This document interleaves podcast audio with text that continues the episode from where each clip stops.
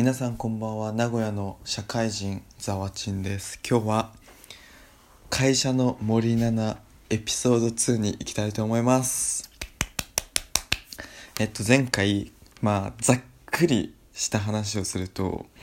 あの会社の森七的なめっちゃくちゃ純粋な先輩の誕生日にカレーせんべいをあげたらカレー食べに行こうっていう LINE が来た。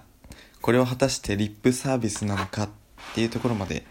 行きました。で森七菜先輩との関係はそんなに部署も違くてそんなに仲いいっていう全然仲いいって感じではない。けどまあその LINE で誕生日っていうのがその日たまたま知ったのであげたくらいの感じでですね。そのわざわざ準備してカレーせんべいをあげたってわけではなくてっていうところで前回終わっております。で結論から申し上げますと森七パイセンとカレーに行ってまいりました。拍手。行ってきたんですけどねいろいろ事件が起こりましてはいそれをちょっと今回お話ししたいと思います。で森七先輩と、まあ、カレー行こうねみたいに言っていただいてでまあちょっと LINE しててでじゃあこの日行きましょうみたいなこの日どうですかみたいなのを僕から言っていいよみたいな感じで言ってくれたんでカレーに行くことになりました。でさすがにちょっと2人じゃまずいなと思って思ったのでその森七菜先輩と同じ部署の僕の同期を誘って同期かっこ男を誘って3人で行くことにしました。であのまあその会社の森七的なそのもう純粋な人なんでもう勝手に陰でそのファンクラブみたいなのを作ろうみたいな話になってその一緒に行く俺の同期の一緒に行く人はもうファンクラブ会員みたいなまあファンクラブ会員って言ってもまあ僕とそのもう一人森七と同じ同期の2人しかいないんですけどまあファンクラブっていうことで、まあ、やっていこうみたいな話になって。でじゃあその3人で行こうっていう話になったんです。で森七先輩に、まあ、森七先輩にもちゃんとファンクラブっていう存在が2人しかいないけどあるっていう存在話しててであの隠れファンクラブ会員が来るんでみたいなこと言ってで当日を迎えました。であの森七パイセンめっちゃカレー好きなんでそのカレー好きのカレー屋さん。森七の好きなねカレー屋さんに行ったんですよ。まあ行って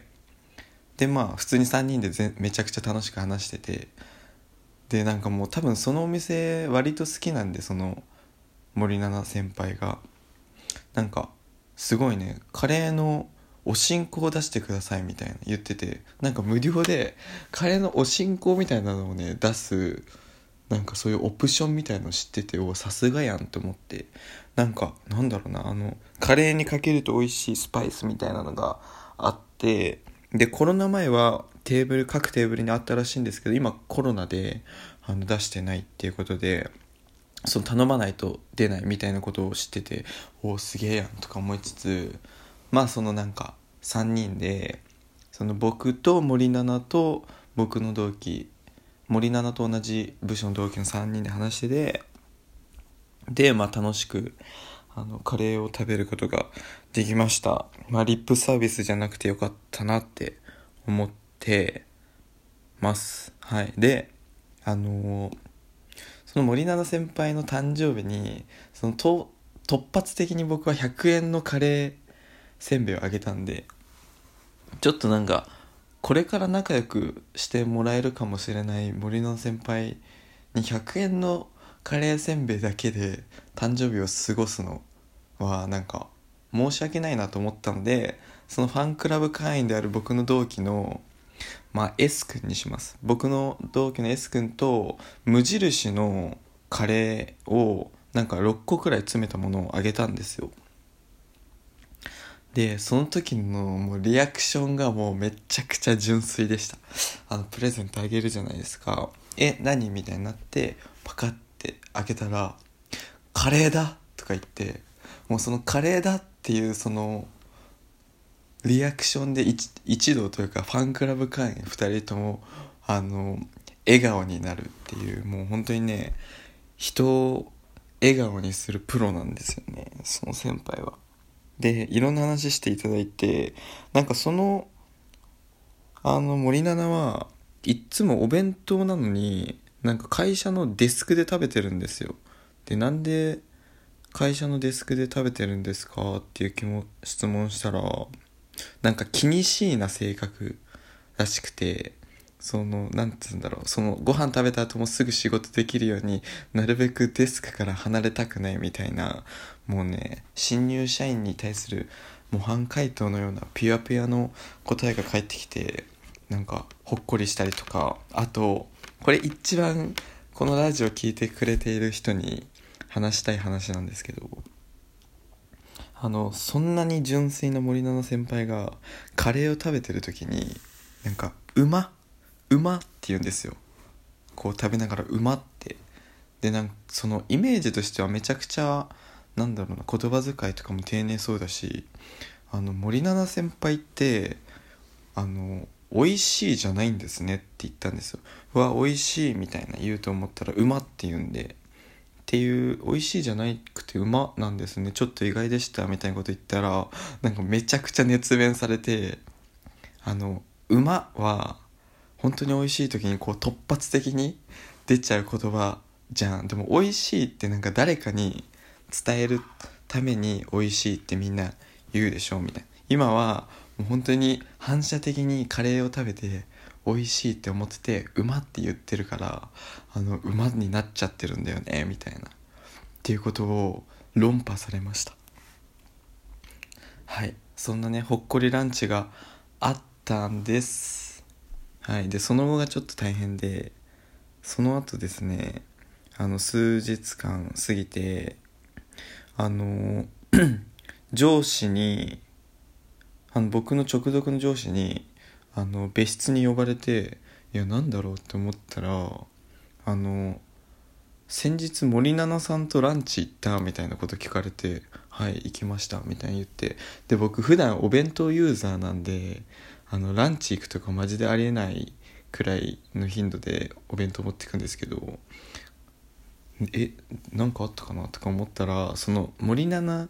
先輩のご家族が昨今流行りの感染症になっちゃったらしくて